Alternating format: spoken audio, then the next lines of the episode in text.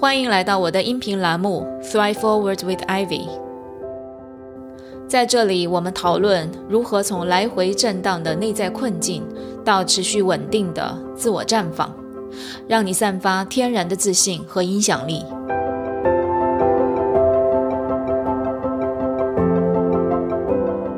这里不是心理疗愈栏目，这里是拉伸你的认知、丰富你的洞察、锻炼你自信心肌肉的知行合一教练 Ivy 的频道。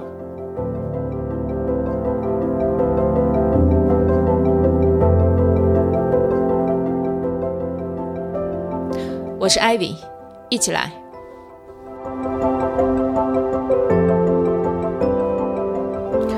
Hello，大家好。欢迎来到我的音频第三十节。今天跟大家聊的这个话题是受我婆婆的启发。到了澳洲这里，生活方式跟国内或者美国都很不同。我们住的这一区老年人特别多，烟火气特别旺，感觉大家每天最关注的问题就是吃好活好。因为接触到不少的老年人啊。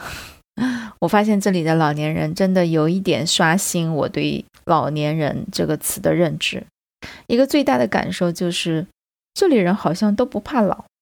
有一次吃饭啊，遇到婆婆的一位老朋友，然后我看过去，发现是一位染着金色头发的时尚老爷爷，他的气量浑厚，他的精神很矍铄。婆婆告诉我他已经八十多岁了，我立马投去仰慕的眼光。然后还有一位奶奶，八十八岁，也是身体硬朗、思维敏捷，可以再活二十年都没问题的感觉。所以啊，我今天就特别想跟大家来探讨一下我们对年龄这个问题的看法和一些潜藏的认知啊。我不知道大家是怎么看待年龄的，尤其是如果你跟我一样已经人到中年，会不会曾经也有这样的想法？哎。六十岁就退休了，咱们就别折腾了。我是有的，而且我被我妈妈曾经就这样教导过。我记得我当初三十多岁辞职去读书的时候，我妈就说了这么一句：“说女儿啊，再过几年你就可以退休了，你还折腾这么多干嘛？” 我今天查了一下，就是今年刚刚发布的关于退休年龄的一个新规啊，发现男性六十岁，女性五十岁就可以退休了。我记得我那时候好像还是五十五岁可以早退，对吧？现在是退休年龄越来越早，所以真的是难以想象啊！如果在以前，我此刻要开始规划自己的退休和养老生活了，天呐，我真的是很难想象得有多不知所措。当然，我现在根本不可能去想说我什么时候退休。现在我的这个教练的事业。教练的这一份热爱，我想我应该做到八十岁、九十岁应该没问题，只要我身体健康啊。但是我想回过头来看，在我们的潜意识和社会规则当中，似乎我们看待我们的人生就只有二十五岁，假设二十五岁工作，然后到五十岁或五十五岁这将近三十年的时间，好像这个就是我们人生的全部。过得精彩的全部都在这三十年，在那三十年之前，我们都是拼命在学习，是吧？然后在之后呢，就是要进入退休，进入晚年。但是这个时候，很多人还是身体很健康的，却也只能无奈的把自己放进老年人，放进夕阳红那一组，从此不再折腾，也不需要费力去想象。所以我觉得这是一种怎么说呢？就好像一个正态分布，就是人生就好像一个正态分布，它是两边低，中间高，而且中间的那部分仅仅只占三分之一吧，对吧？短短的这个黄金三分之一的时间过后，就是要走下坡路，甚至进入到人生的一段静音期。我把它描述成为静音期啊，我觉得这一段时间。并不是我们没有声音发出来，而是好像被按下了一个静音键，没有办法去为自己去折腾，为自己去发出任何的声音。所以，如果是想我们五十岁退休，然后活到比如说八十岁、九十岁，因为人的寿命必然是越来越长的，这样四十年左右的时间，将会是怎样的一段人生呢？所以想想有点恐怖啊！大家不要觉得我在讲这个话题跟你没关系啊，跟我就很有关系，对吧？你看，我可能再过几年，在国内的情况就是基本上达到退休年龄，然后就要进入退休了，所以我觉得我们很有必要来聊一聊这个话题。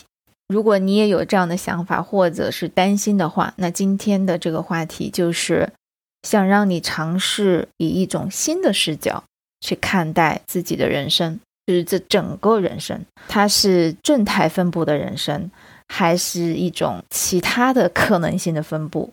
我想等一下，等你听完之后，你可能就会有新的想法出现。那。这样的一个想法是我最近跟我的婆婆住了三个月之后变得更加的强烈。在这一段跟公公婆婆相处的时间里面，我从婆婆身上学到的智慧啊，以及我被她的朝气和活力每天感染着，所以我实在忍不住要跟大家来聊一聊啊。怎么说呢？我就感觉跟她在一起久了。年龄这个事情啊，对我来说好像完全不是一个值得担忧和恐惧的事情。就每天看着他开心的生活、开心的工作，没有烦恼，也没有病痛，我就感觉他很多时候精力比我还好，以至于我有时候也在想，等我到八十岁啊，还能这么健康有活力的生活着，那我觉得这一生一定特别有意思。然后这个年龄呢，也很值得让人向往，而不是害怕。就害怕我们老了呀、病了呀、离开亲人了，对吧？似乎这些部分就是我们平常会害怕的那一部分啊，在婆婆的眼里远没有提上日程。我常常的恍惚的觉着她是不是跟我同龄？我说的可能有一点夸张啊，但是确实跟她在一起这么长时间，我有这样的一种强烈的感受，就发现人生还很精彩。还有很多精彩，好像等待着他去体验那种感觉。作为一名教练啊，内心也特别的好奇，到底是什么原因，就是让他可以活成这样的一种状态。我自己经过一番观察，也戴上教练的好奇心的眼镜啊，去研究了一番。我总结了一下七条来自我婆婆的智慧。这里面有一些是他自己的分享，有些是他没有说出来，但是是我的观察和总结。希望你也好好听。要想到八十岁，我们一起活得精彩，我们现在就可以开始准备起来，打好基础。那是哪七条呢？第一条，健康当然是第一位，没有健康，其他都白搭。我观察了一下我婆婆的这个养生和健身习惯，发现她既没有跳广场舞，也没有舞刀弄剑打太极，她每天其实都很忙。但是即便再忙，她每天都会坚持的一个小习惯，就是早饭之前她会做拉筋和拍打的动作。她说好的运动很多，但是一定要找到自己可以坚持的。然后我就发现他真的是，无论是在家里面还是在旅行，他都会在早上做这样的一个小小的健身运动。所以这里面一个重要的点就在于，运动保健不讲求哪个方式最好，而是重点在于坚持。另外一点啊，就是尽量多晒太阳，户外时间多一点。他说他小时候身体很差，营养不良，身体也很瘦小。但是后来，他的一份工作让他的身体越来越好。因为有一段时间他做房产经纪，每天要穿梭在不同的地区，带着房客去看房，而且悉尼的日照时间很长，每天都有机会接触到阳光，还有身体的这些活动啊，以及跟人不断的去交谈呢，让他每天都充满了活力。他现在每次去体检，骨密度指数都很正常。医生常常会惊讶地问他：“哎，你是怎么做到的？”他的秘诀就是多户外、多晒太阳。所以总结下来，在运动和健身方面，还是贵在坚持。最简单的、最容易坚持的，而且是跟你的生活方式结合的运动保健方式，最容易坚持到老，就是到八十岁了，你还可以做，你还在做。这是第一点啊。那么第二点是什么呢？就是有一个可以玩到八十岁的爱好。大家注意啊，我说的是玩到八十岁，就是这个心态是玩的心态。我婆婆每周她工作三天，我觉得她可能更多是玩儿，就是教人唱越剧。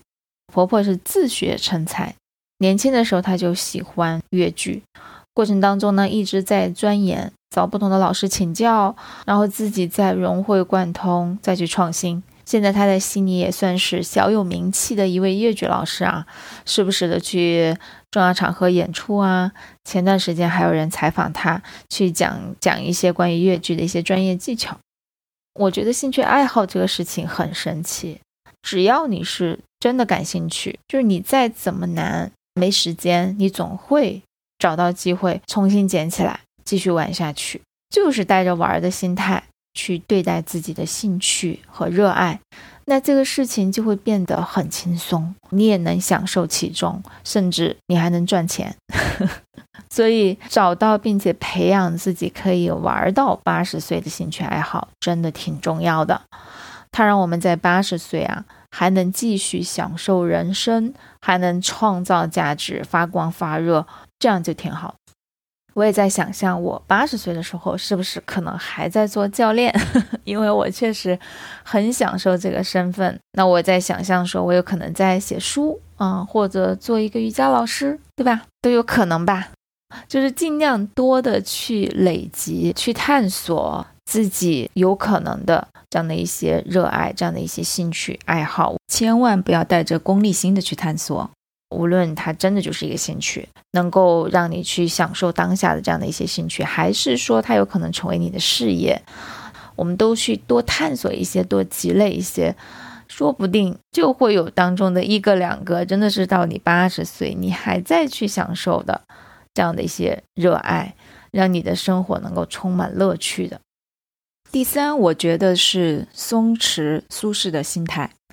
刚刚其实已经提到了一个重要的心态，就是对年龄的不惧怕，就是对年龄我们这个数字上的增加，我们不惧怕，也不逃避，甚至某种程度上面不把自己当老年人看。因为我婆婆就是这样的一个心态，她今年啊七十八岁了，两周前刚刚过了七十八岁的生日，但是你看她的生活方式，就是一个典型的事业黄金期的方式。每天跟年轻人一样，就是火热的忙碌着啊，这个生活特别的火热，充满了热忱。同时，他的心态呢，也不是那种老态龙钟的，甚至你会觉得他像一个孩子一样，常常跟两个孙子哄笑到一起。因为我先生的哥哥也有一个孩子啊，他们两个年龄相仿，所以呢，跟家人在一起的时候，就常常去捉弄奶奶。然后呢，也会主动要求参加孙辈们的游戏啊，踢球呀、打迷你高尔夫啊，都很想参与。他也无法抗拒对美食的诱惑。我之前一直以为他一定很关注饮食健康啊，但是结果发现根本不存在。跟孩子们出去吃饭，他遇到好吃的甜品啊、咖啡啊、巧克力冰淇淋啊、牛排海鲜啊，总之没有禁忌，该享受美食就享受美食。生命是可以轻盈的。不用那么严肃，也不用那么恐惧，这个是我在他的生活方式里所感受到的。这一点，我主要所强调的就是心态。当我们去享受美食，跟孩子们玩到一块儿，然后每天在火热的忙碌着，其实这种身体上的感受啊，这种愉悦的体验，还有正向的反馈，会让我们的情感，让我们的大脑和身体更加接通起来。所以它其实是帮助我们整体更加健康。所以为什么有一句话是这么说的呢？就是愉悦放松的心态绝对是一剂良药啊！这个是第一个心态，我觉得就是一个对年龄不惧怕也不躲避，而是全然去拥抱这样一个心态，甚至不把自己当老年人看。另外一个心态就是什么都可以的心态，这个心态还是挺重要的。什么都可以的心态，其实就是对变化和意外的容忍度极其高，允许任何事情发生，然后积极的去应对。这个也是我在他身上的观察。我前面也跟大家说过，我们跟他们住的这几个月呢，房子还不能入住，也没有车，什么都没有。然后我们每天要送孩子去托儿所，这个时候婆婆就主动让出自己的车，让我先生去送孩子，自己呢选择搭乘地铁啊、公交去教课。我们其实非常于心不忍啊，就是让老人家去搭公交、地铁啊。但是婆婆说没事儿，我以前就是常常这样换一换不一样的方式，也挺好的。现在我们买了自己的车，婆婆呢也回归了有车的生活，但是她真的没觉得那是一个困难，情绪呢也非常的高昂。这是一个小的例子啊，就是还有很多事，就是在他那儿天塌下来，他觉得没问题，事情总是可以找到解决方案。嗯，所以啊，这也是我们值得学习的一个心态。那最后的一个心态就是永远笑对人生。这个啊，说起来容易，做起来并不容易。这个笑不是我们说心里很积极乐观，这个就是笑。但是我们脸上可能还是有一点苦。我会发现，在她的脸上永远都挂着灿烂的微笑，无论生活如何对待她。我曾经看到她和公公就是年轻的时候的一些影像资料，真的是非常的优雅美丽，笑眼如花。丝毫看不出来，就是他的原生家庭很穷苦啊，很多孩子啊，营养不良啊，啊，然后父亲在他出生的时候就不在了，等等的，就是这样的一些原生家庭的印记，你完全在他脸上看不出来。所以这个也是我现在正在跟他学习、正在练习的，就是没事儿多学着脸上挂满微笑，给自己点赞，给身边人点赞。对生活多一些热爱啊，我们的人生也会变得明亮、温暖起来啊。这个是第三方面啊，我给大家讲到的这个松弛、舒适的心态。那第四就是该松的时候松，该紧的时候紧。在它紧的部分是什么呢？就是几十年如一日的准时、守信、用心和用爱这些方面。它是非常紧的，但这个紧啊也是要打引号。这个紧，所谓的紧就是就是真的是上纲上线，这些部分我说到了，我就一定会做到。我承诺了，我对自己有这样的一个期待，我就一定要去做。所以这个是他紧的部分啊。我给大家举个例子，比如他每周不教课的那两天，他就会送我先生哥哥的孩子去上学。那这两个早上他会早早的起身。然后很早就去了哥哥那边，帮助哥哥嫂子呢一起预备孩子上学。下午呢再去接，也是超级准时的，所以这部分它的余地又很小，几点就是几点，甚至我会提前。还有一个特质呢，就是用心用爱。婆婆和公公一样，都非常爱家人，成为孩子们的朋友，因此他们也培养了两个特别顾家的孩子。嗯，我先生真的是哪怕。离开家漂泊了二十年，最后还是在中年啊裸辞了工作，放弃一切，回到了悉尼，就是想跟父母多一些时间在一起。过程当中，我其实很清楚的知道，公公婆婆从来没有要求孩子回来，来到他们的身边帮他们养老，而是给他们完全的自由。我觉得这里面可能真的是他们就是身体力行的这种家庭价值观，让两个孩子也特别的爱家人，选择回归家庭。然后还有一点就是这三个月啊，每一个周日的晚上，婆婆都会做一大桌营养可口的饭菜，然后三家人聚在一起，包括孙辈啊都在一起，每个周日没有一次例外的形成了这种家庭的传统。所以我觉得准时守信、用心用爱，哪怕是对自己的孩子，也是从一而终的去践行这些原则。践行这些价值观，其实都会潜移默化的影响到自己的孩子，也会帮助我们。其实，在晚年能够拥有一个幸福的家庭，无论孩子在自己身边还是远在外地，但是我们都能够感觉到这种心与心之间的距离是非常近的。这样一种高质量的家庭关系，也会让我们的身心健康、身心愉悦。那这是第四点啊，就是该松的时候松弛，该紧的时候要有原则。第五点，第五点就是社交啊，前面提到了我们跟家人之间的关系，那还有我们在社会上的一些社交关系，我们要多去建立有意义的社交关系。啊，婆婆的社交圈很广啊，也能够感受到她深受她学生的爱戴，所以结束工作之后，在外面吃饭啊聚会也很多，有时候啊聚会到十一点，晚上十一点才回家，回到家告诉我们说，她今天跟一个九十岁的老婆婆打麻将，我们都惊讶了。